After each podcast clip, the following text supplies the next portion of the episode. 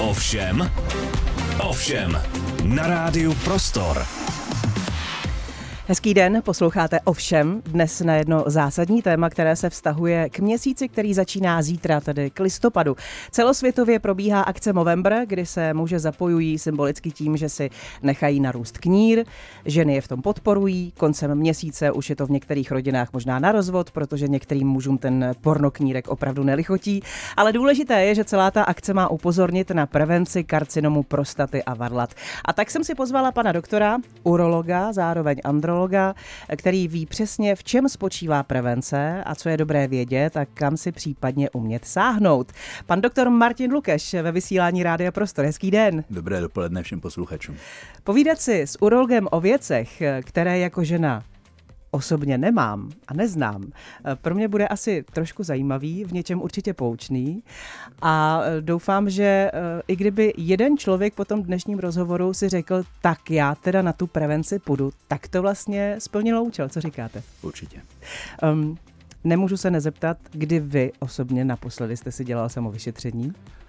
Myslíte samovyšetření eh, varlat nebo prostaty? To je úplně jedno, kam sáhnete. Prostaty nelze, ale varlat doporučujem jednou za měsíc. Eh, u, u mě, protože už jsem ve starším nebo v pokročilejším věku, tak to není tak eh, nebezpečné nebo tak časté onemocnění jako u mužů v rozmezí věku 18 až 35, což je nejčastější nádor v tomhle věku u mužského. K tomu se určitě dostaneme, takže pokud vás tohle téma zajímá a pokud vás zajímají vůbec věci kolem uh, mužského těla, tak jste tu dnes správně. Markéta Rachmanová vás zdraví. Začínáme. Posloucháte ovšem. Posloucháte Rádio Prostor, ovšem dnes s urologem Martinem Lukašem. Pane doktore, jako máma syna vím z ordinace pediatra, že prakticky od malička se řeší pindík, když to řeknu takhle úplně naplno. Sestouplá varlátka. Proč je to tak důležitý? Tak eh, pindík je důležitý pro každého kluka a pak chlapa samozřejmě ten nejdůležitější orgán po mozku u muže. Eh, a ty varlátka jsou důležitý zejména z toho důvodu, že eh, stává se, že někteří chlapci, když se narodí, tak ty varlátka buď jedna nebo obě nemají sestouplé a oni by měli nejpozději do dvou let sestoupit. Pokud se tak nestane, tak by se hned mělo urgentně to, ten, tento problém řešit a mělo by se to varlátko stáhnout, ať operačně nebo hormonálně, protože čím déle uh, to varlátko není eh, v šourku, ale je v dutině břišní, tím tam uh, nabývá vyšší riziko pak eventuální nějaké neoplázy nebo nádoru varlete. Stává se to často, že to není tak, jak to má být? Uh, relativně ne tak často, ale ani ne, ani ne relativně ne málo kdy.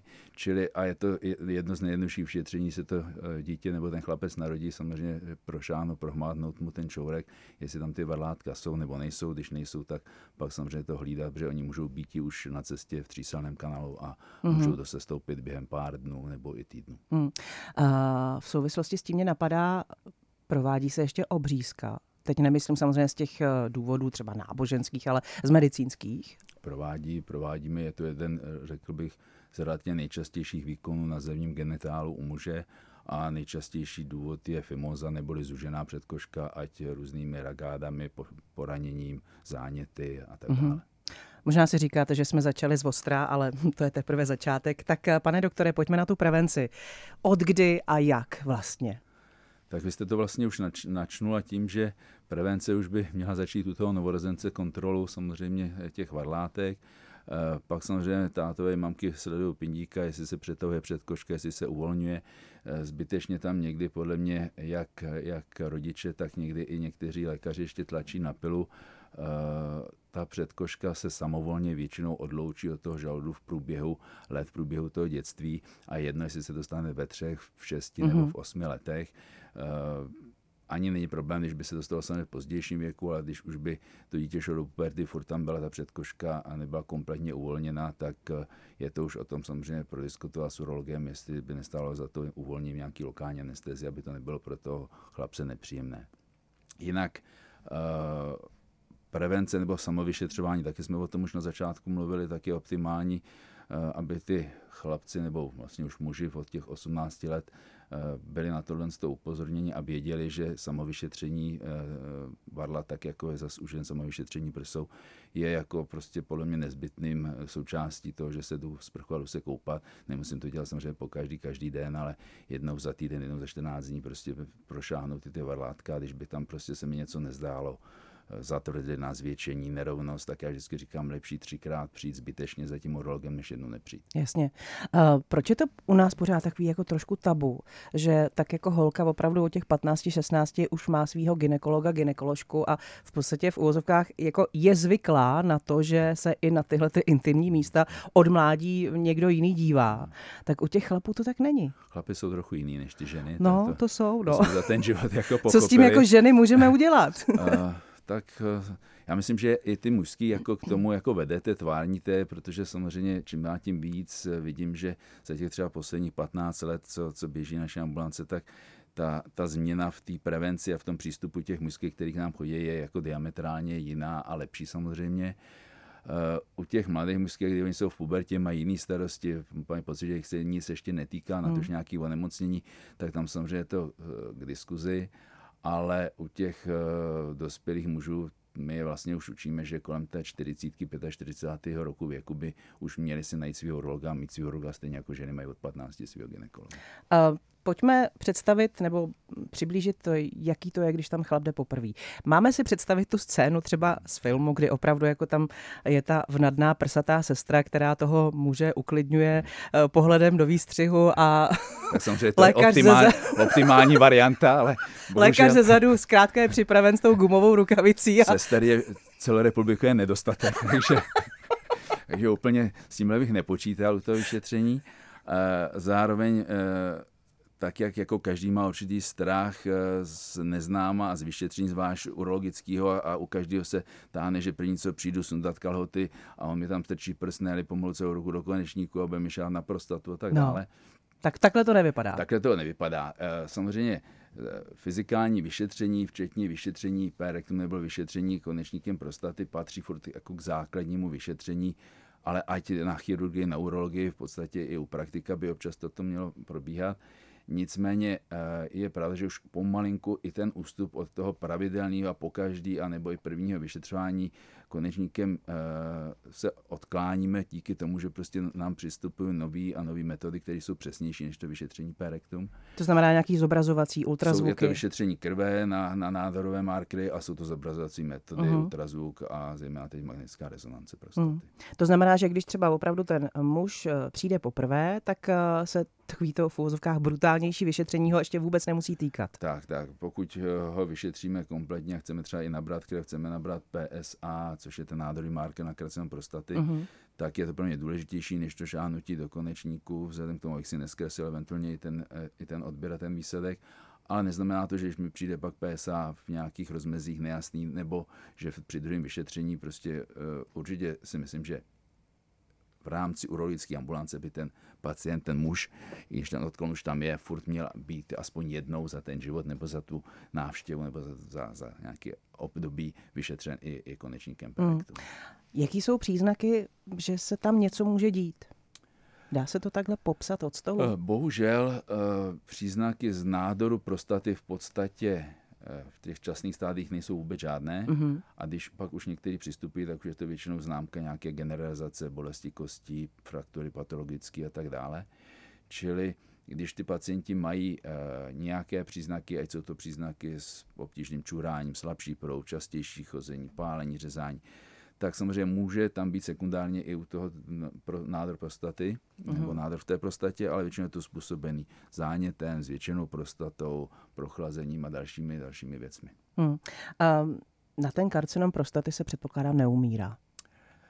Nebo umírá? umírá? tak jako umíráme na spoustu dalších věcí, jako je cukrovka, vysoký tlak a jiné nádory, ale dá se říct, že to patří, že patří opravdu mezi ty nejhodnější a, a, a nejpříjemnější nádory, které nás eventuálně v tom životě můžou potkat. To znamená, že jdou s nás léčit. Eh, když opravdu funguje prevence, když na ten nádor přijdeme včas, tak umíme opravdu nějakých 95, 90% pacientů s tím nádorem prostaty vyléčit.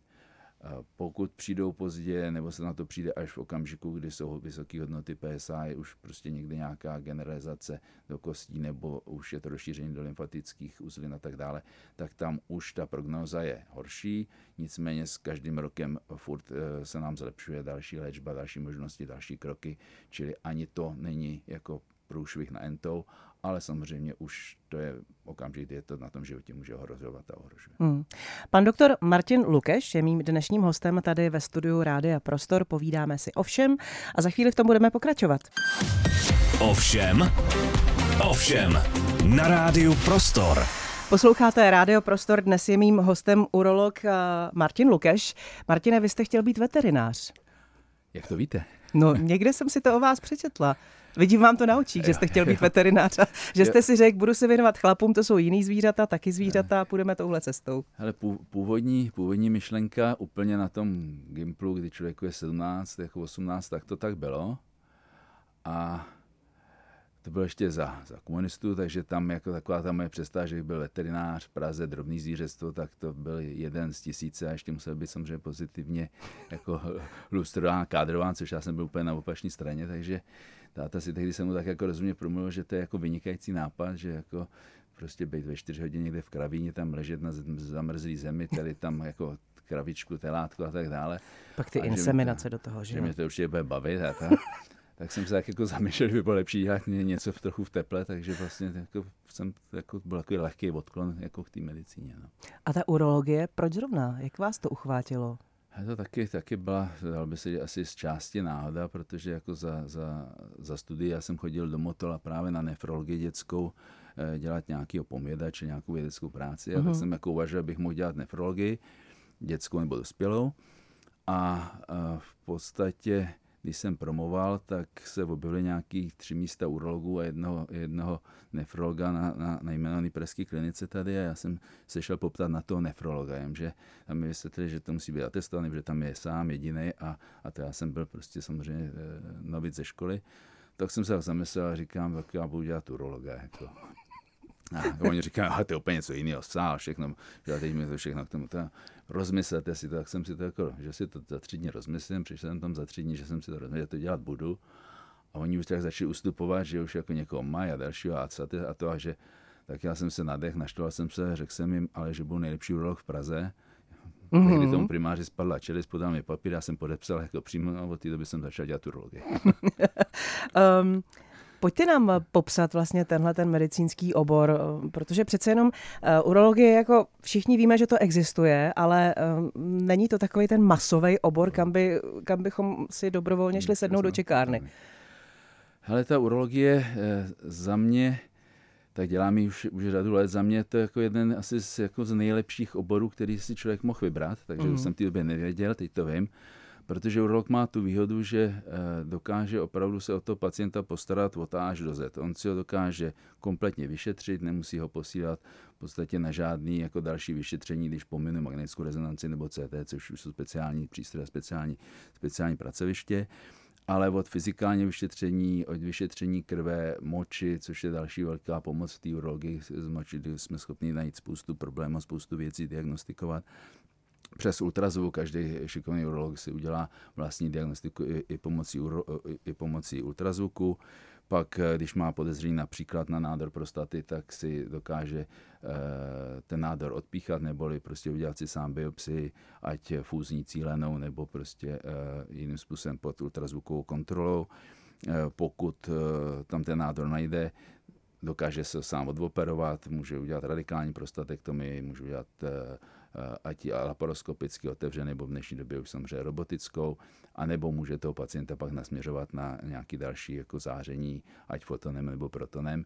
To už je pak samozřejmě na preferenci pacienta a vysvětlení plusů a minusů každý, každé té metody umí operovat komplet všechno, ať je to otevřená operativa, robotická, endoskopická, což jako napříč všech těch oborech jako vlastně nic takového není. Hmm. Jako, takže tohle vidím jako velký, velký plus té urologie a vlastně i, i, i jako krásný, že si člověk může i vybrat nějaký směry a věnovat se uh, ať uh, jenom operativě, ať prostě nějakým prostě dalším diagnostikám k tomu, ať vědě, a, a nebo to pojmu všechno dohromady. Hmm. Uh, teď se možná zeptám úplně jako totální like, ale urolog je jenom pro mužský pacienty? Ne, ne, ne. Uh, urolog se stará o kompletní močové cesty, čili u muže i u ženy, uh-huh. čili zajímají ho ledviny, močovod, močový měchýř, záněty, nádory, prostě a další věci v těch lehkých partích. A pak navíc ještě přibývá u toho muže to, co zastává ginekolog u ženy, čili prostata, varlata, penis a Jasně. A Vy jste k tomu ještě androlog. Co tohle znamená?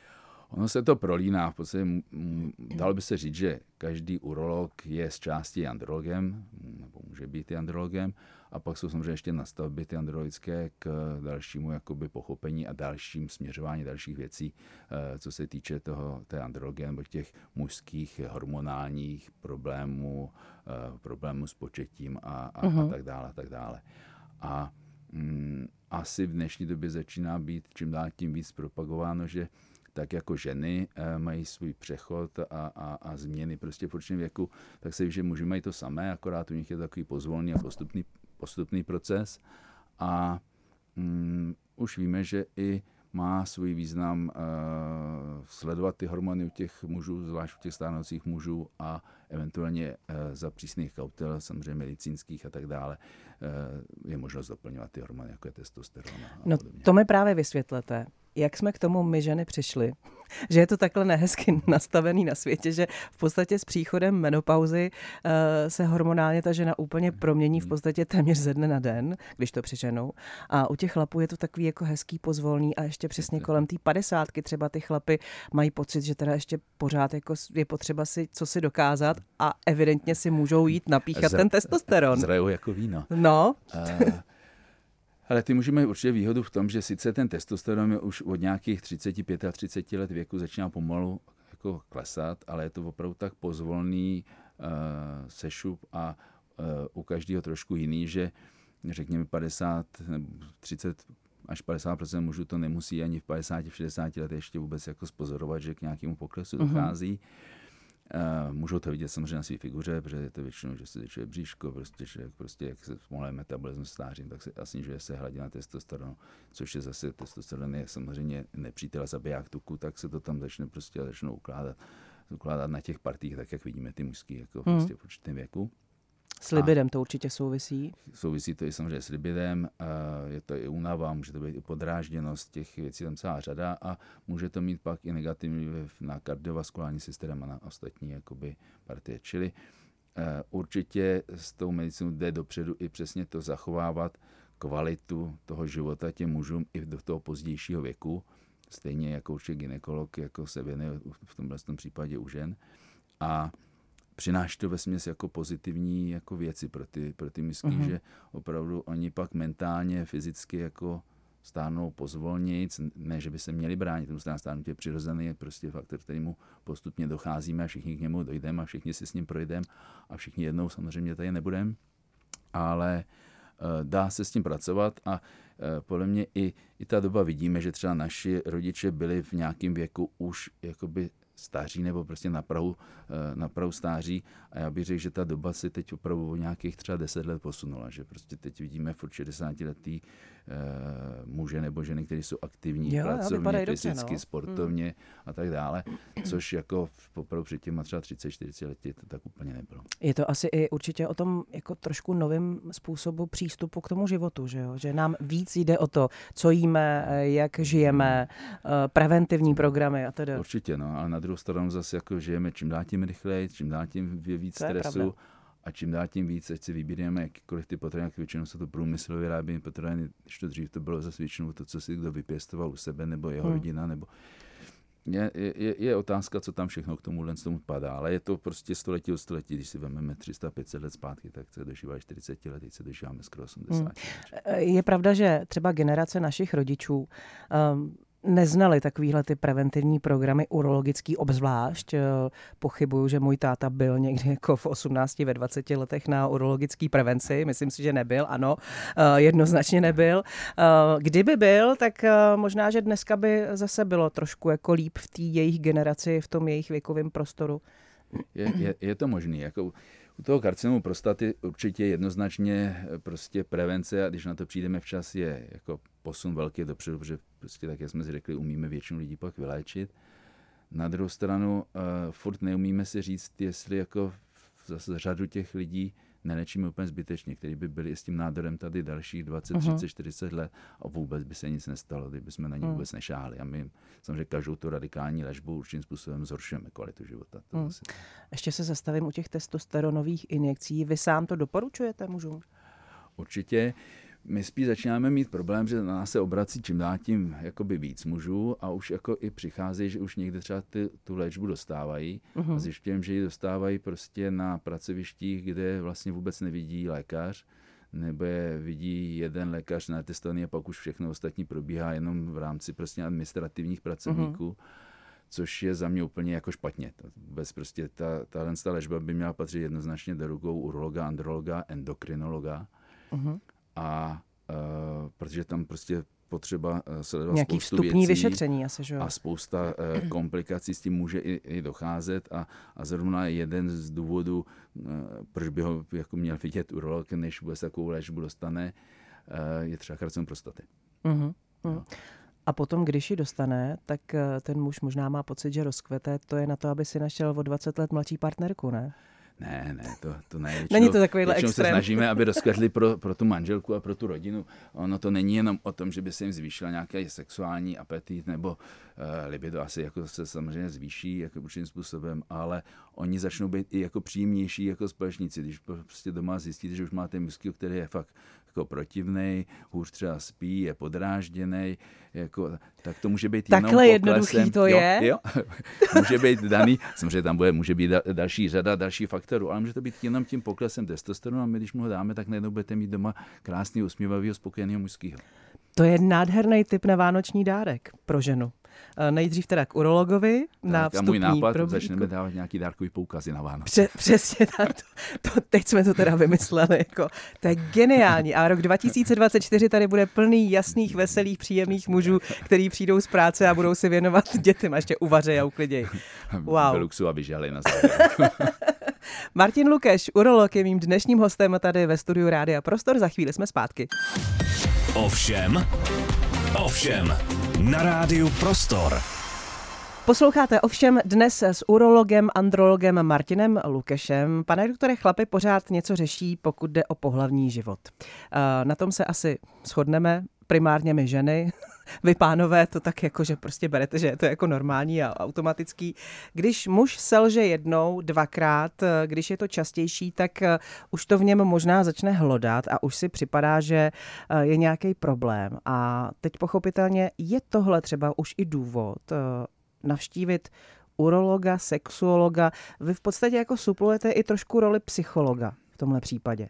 Uh, suplujeme, nicméně samozřejmě psycholog a sexuolog je specifický ano. obor a specifická a někdy se to prolíná, někdy uh, to zvládneme s tím pacientem a zvlášť v těch jakoby asi soukromnějších eh, klinikách, kde je na to pacienta víc času, protože tyhle ty problémy s erekcí, ať jsou psychogenní u mladších, přesně kdy je to v hlavě, ať je tam prostě eventuálně další pak eh, stránka dalších onemocnění a už i, i, i organických příčin, je mm, na delší povídání s tím pacientem, delší vyšetřování a to třeba v těch běžných jako v nemocnicích na to prostor není, protože tam je opravdu mm, hmm. hromada lidí, je potřeba prostě ošetřit je, odoperovat je, propustit je prostě.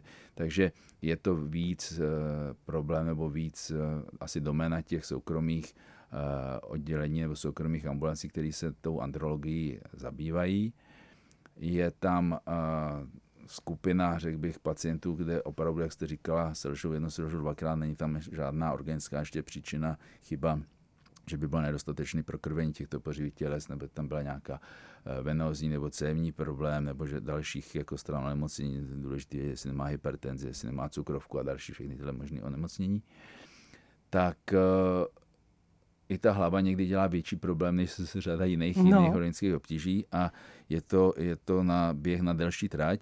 Nicméně zase musím říct, ta medicína je tak eh, teďka vepředu v některých věcech, takže to, co naši otcové mohli řešit jenom dobrým slovem a nebo nějakýma belinkama, tak my už na to opravdu máme prášky, které jako fungují, které udělají to prokrvení tohoto preživitelstva, takže dalo by se říct, když to přeženu s nadsázkou, přebijou tu hlavu a postaví ten penis, jako i když ta hlava prostě si dělá, co chce a rázem se pak z toho začarného kruhu a z toho jakoby nevěří, nevěření si a té sebedůvěry se to zase může vrátit zpátky a my ty prášky pak můžeme samozřejmě stáhnout. Mm.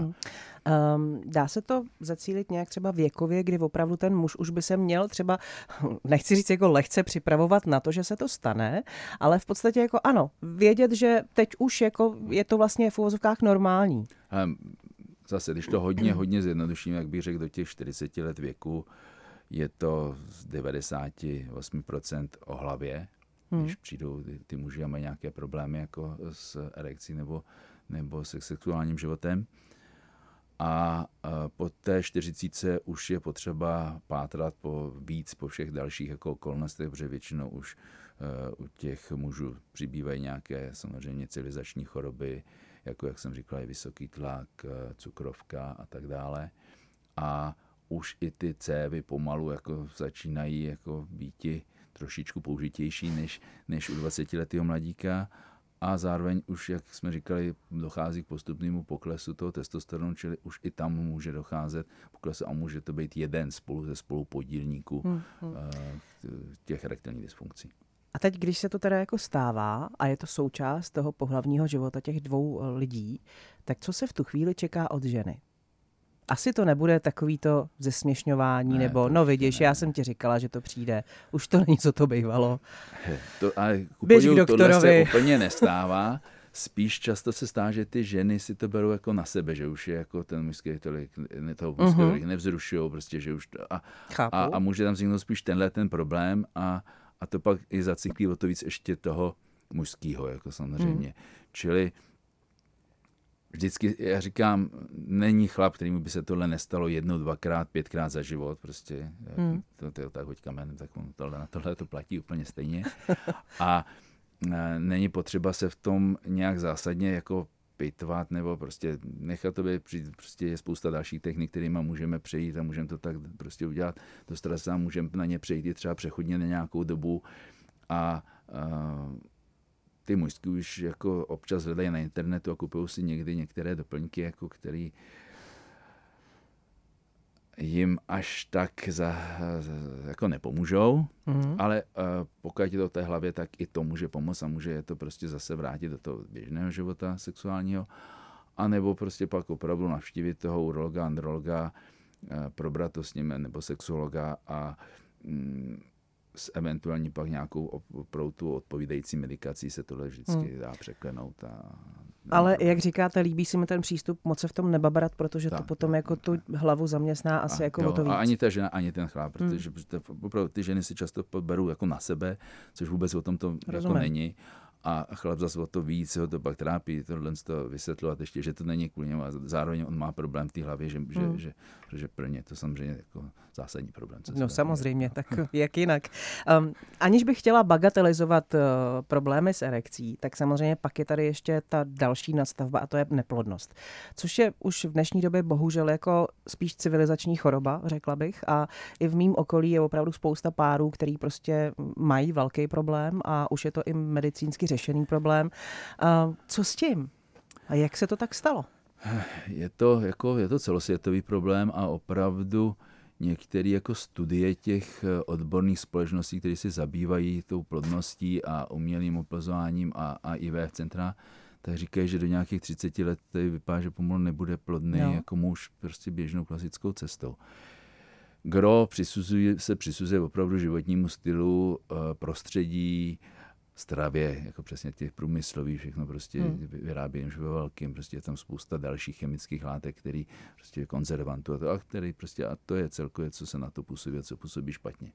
Čili už se i e, jednou nebo dvakrát posouvala hranice, co je ještě normální spermiogram, co není, takže a my, když eh, ty muže posíláme spermiogramy, tak opravdu, abych řekl, že jeden z deseti přijde jako opravdu s normálním spermiogramem. To neznamená, že s tím nenormálním, který ale není dramaticky špatný, mm-hmm. nemůžou klasickou cestou otěhotnět, ale čím je horší, tím je méně pravděpodobná ta klasická cesta a pak jsou hodně špatný, tak samozřejmě se volí ty IVF centra a, a oplození prostě in Určitě s tím souvisí i to odsouvání toho rodičovství, že jo? Jednoznačně, ale U těch mužů bych řekl, že to není až tolik jako u Jo. těch žen. U těch žen víme, že jako biologicky nejoptimálnější věk kolem dva- 21 let. Mhm.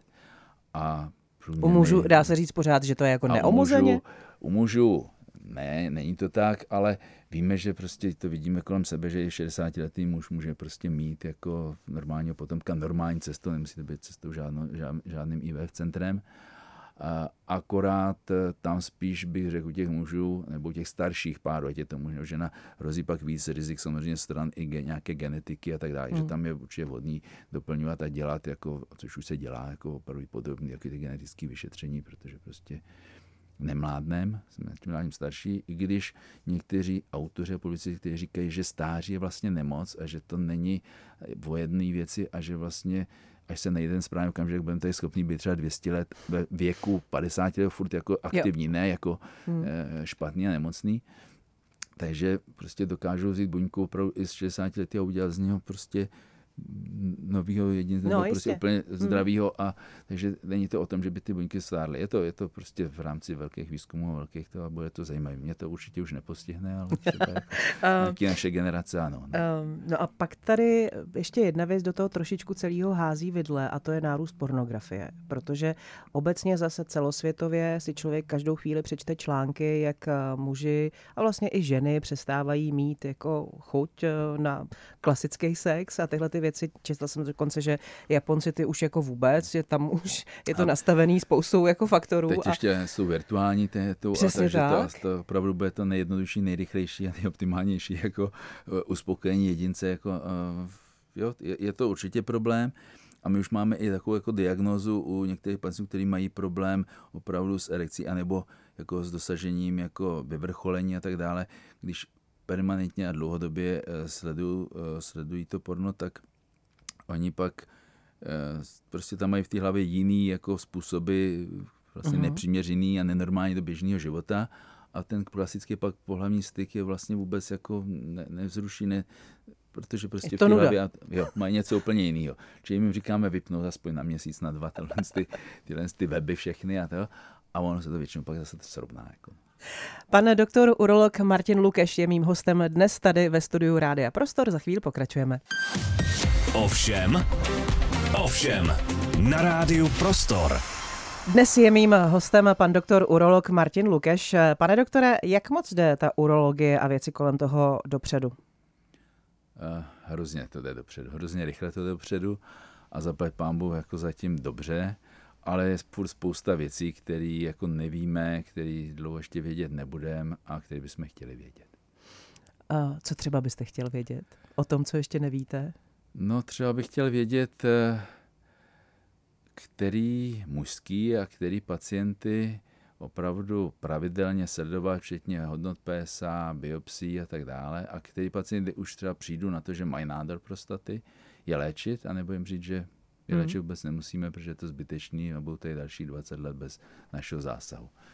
Takže to je třeba jedna z věcí, která by mě jako Hmm. zajímala. Uh, ty operace, tam předpokládám, že to šlo taky jako k velkému a významnému posunu dopředu. Určitě. eh, Zrovna třeba u té prostaty a u nádoru prostaty, protože je rozdíl mezi operací pro nádor prostaty a Mhm. operací pro zvětšenou prostatu, čili pro obtíže s čuráním. 80% operací je pro tu zaplať pámu benigní záležitost, kdy, kdy ty mužský většinou je to čím starší muž, tím větší prostata a tím jako horší, horší močení. A určitě by se to mělo řešit jako včas, a, a, protože pak můžou nastat jako zásadní problémy, a které už nevratný s močovým měchýřem a i vývodnýma močovým cestama, mm-hmm. i ledvinama. A dřív jsme v podstatě neměli nic, takže jsme každého pacienta, který měl tyhle obtíže, tak jsme ho museli operovat, ať otevřeně, anebo přes močovou trubici endoskopicky. Pak přišla medikace, takže jsme jim začali dávat medikace, která jim pomůže a, a dokáže některý jako prostě oddálit a některý úplně jako zbavit nutnosti té operace. No a teď zase nastává velká jako změna doba, kdy my eh, těm pacientům jsme schopni nabídnout mini-invazivní jako operační výkony na té prostatě, takže oni za náma přijdou, my jim uděláme výkon, který trvá od eh, 30 minut do, do 60 minut podle toho, který z těch, Mhm. z těch eh, výkonů zvolíme a oni zase odcházejí domů. Prostě nepotřebujeme v podstatě žádný předoperační vyšetření, nepotřebujeme jim vysazovat ani u některých případech antikoagulační léčbu, což má v dnešní době už každý třetí starší mužský. Eh, můžeme operovat i 90 letý muže, který prostě nikde neuspějí, mají třeba permanentní cévko, nechtějí s ní dožívat. Můžeme operovat ale 50 letý mladíky, který nechtějí zase mít eh, klasickou operaci zničený sexuální život a retrográdní ejakulace a tak dále a to tyhle ty minimalizivní výkony vlastně umějí a to je jako velký posun zas v tom, mm. že už nemusím jezdit operovat tyhle ty lidi do, do špitálu, můžu to dělat u nás jako na sálku v, ambulantně. A v, u těch radikálních výkonů, jak je nádor prostaty, tak je velký posun v tom, že eh, ta operativa z té otevřené šla přes tu laparoskopickou a v dnešní době gro se dělá samozřejmě roboticky. Ale je pravda, že furt eh, ty radikální operační výkony mají své eh, nežádoucí účinky a ne malé, zejména na kontinenci a na potenci. A je potřeba to těm pacientům jako sdělovat ještě před tím výkonem, aby to věděli, aby prostě se mohli rozhodnout, jestli si chtějí zvolit tento radikální výkon s těma všema plusama, ale i těmi to negativy a minusama, anebo zvolit jinou, jinou hmm. metodu prostě o záření, sledování a tak dále. Jasně. Um, co když se ty muži jako permanentně bojí tohle všechno třeba podstoupit? Už jenom bojí se toho výsledku, toho preventivního vyšetření. Co s tím? Vě, většina mužských se bojí. Já se taky bojím. Já když mě mají odebírat krev, tak se bojím. Jo, jako, ale ne. No, já můžu odebírat, řezat, všechno to mě baví, ale někomu jinému, ne mě samozřejmě. Fakt? No, jasně. A, ale uh, u nás, když děláme biopsii a i když vyjde ta biopsie pozitivní, tak já jsem ve směs, eh, jako zní to špatně, ale já jsem ve směs jako rád a vysvětluji to těm našim klientům, že ten výsledek eh, je vlastně hrozně jako pozitivní, jako v tom negativním slova smyslu. Teď vám říkám, máte nádor, hruza. Ale jako je hrozně dobře, že jsme na ně přišli. Díky tomu, že k nám chodíte pravidelně, viděli jsme, že se PSA začíná třeba méně zvedat, udělali jsme včas magnetickou rezonanci, na základě toho tam máte nádor, který má půl centimetr, centimetr, my jsme se na něj trefili, je histologie, a super víme, že tady máte, jak jste uh-huh. na tom mhm. víme, i Gleason, víme prostě nějakou prognózu statisticky, když to dáme do různých tabulek. A já ti vám můžu říct, nebudeme dělat nic a vy pravděpodobně umřete do 30 let nebo 20 let úplně na něco jiného. A nebo je tam riziko větší a mělo by se to ozářit, odoperovat a máte, když tohle uděláme v tomhle okamžiku, zase 95% pravděpodobnost, že vás vyléčíme. Ne, budeme léčit, ale vyléčíme. Když vám řeknu, že máte cukrovku, nikdo vás nevyléčí, budete mít doživotně a možná Jasně. na ní jednou umřete. Vysoký tlak to samý a tak dále. Takže vlastně to, že máme nějaké podezření a že, děláme, a že přišla vyšla pozitivní, tak je vlastně velmi dobře, protože jsme ji našli včas, našli uh-huh. jsme ji v iniciálním většinou stádiu a umíme s tím pracovat, umíme to léčit. Takže to je jako na první, mám nádor, ale to všechno ostatní je vlastně mm. pozitivní. Mm. Základ toho podle mě uh, je komunikace tak, s pacientem. Tak, tak. A to furt podle mě v té medicíně jako evropský, nebo jak se říká, proti čínský a tak dále, tak jako chybí, protože to všechno, ten svět je hrozně uhoněný, hrozně uspěchaný, máme hrozně klientů, hrozně pacientů a je nás málo doktorů a není na to čas hmm. a spousta doktorů je unavených. Hmm. A přitom minimálně 50% dělá, dělá ten kontakt a, a to vyslechnutí a ten přístup. No, protože pak to má ten opačný efekt, že ten pacient se podívá na ten internet. Ne, přesně tak. A to je asi naopak je, jako zase konec, jo? To je, to je konec. A nebo přijde, někde mu řekli diagnozu, ale vlastně vůbec nic neví. Neřekli hmm. mu, co. Jen to není bafly a další. Vyfasoval krabičky tak, prášků, tak, přišel domů a nevěděl. Hmm. Že přichází k těch konzultaci, nevědějí teď a teď jim to člověk prostě hmm. všechno vysvětluje. Je normální, když ženská objedná muže na urologii? Není. Co se s tím setkáváme, zvlášť na ty prevence, nebo prostě i, i my třeba máme některé dárkové jako poukazy přesně na to preventivní, takže se, to je asi nejčastější, kdy ty ženy koupí k narozeninám mládcům tomu svým miláčkovi tenhle ten uh, poukaz, ale někdy přicházejí spolu dokonce, uh-huh. jo, mhm. z různých důvodů a ale čím dál tím víc zaplať pán přibývá těch mužských, kteří se rozhodnou sami. No a když tady nás čeká ten listopad, ten november, tak eh, je to opravdu jako znát, že ty chlapy na to víc myslí a že je to nějaká kampaň, která celosvětově probíhá? Ty čísla se zvednou? Já ten Movember jsem měl hrozně rád, za částí začínali to opravdu bylo prostě myšlenkově, bylo to o tom pro, prospěchu pro ty mužské.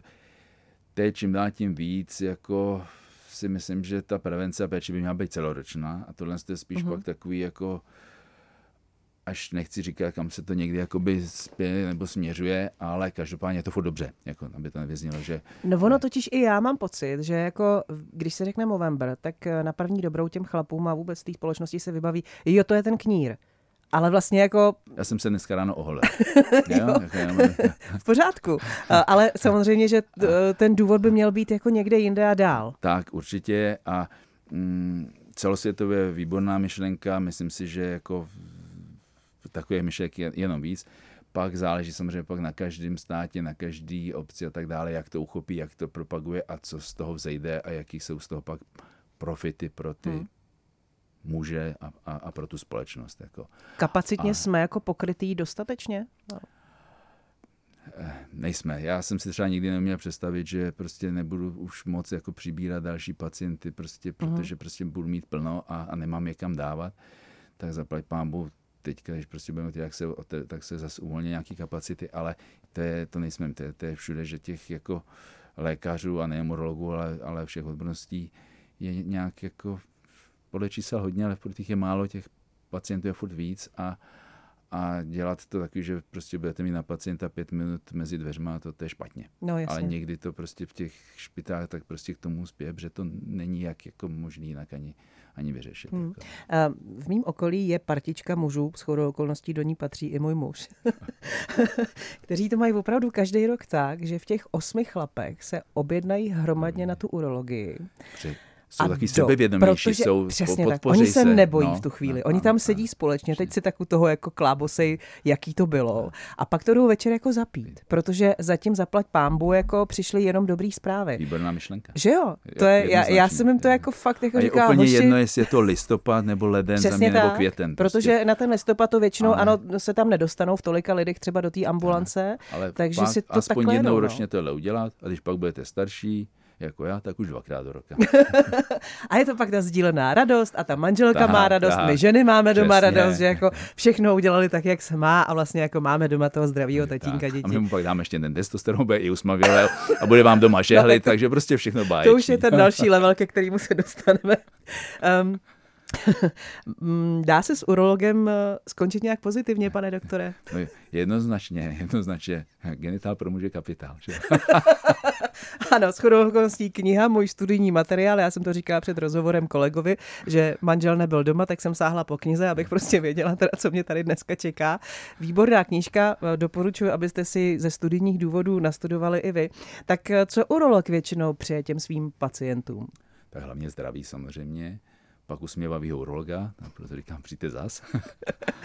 a prostě pozitivitu, pozitivitu jako na všechno, i, i kdyby vás měl postihnout nějaké onemocnění, tak by pozitivní a když se opravdu v rámci prevenci na to přijde včas, tak už zaplať pambu spoustu, spoustu těch nemocí umíme léčit. Vypínat zprávy? No ty já od, od covidu už nemám puštěný zprávy vůbec. Jako. Je to na vás vidět. Eh, pan doktor, eh, urolog Martin Lukeš byl mým dnešním hostem tady na Rádiu Prostor. Moc díky, že jste si udělal čas. Já taky děkuji za pozvání. Hodně zdraví i vám a Markéta Rachmanová se loučí, jenom připomínám, že celý rozhovor si dnes můžete poslechnout ještě jednou v repríze v 18 hodin a jinak na www.radioprostor.cz. Tak přejeme hezký den. Taky hezký den, naschle.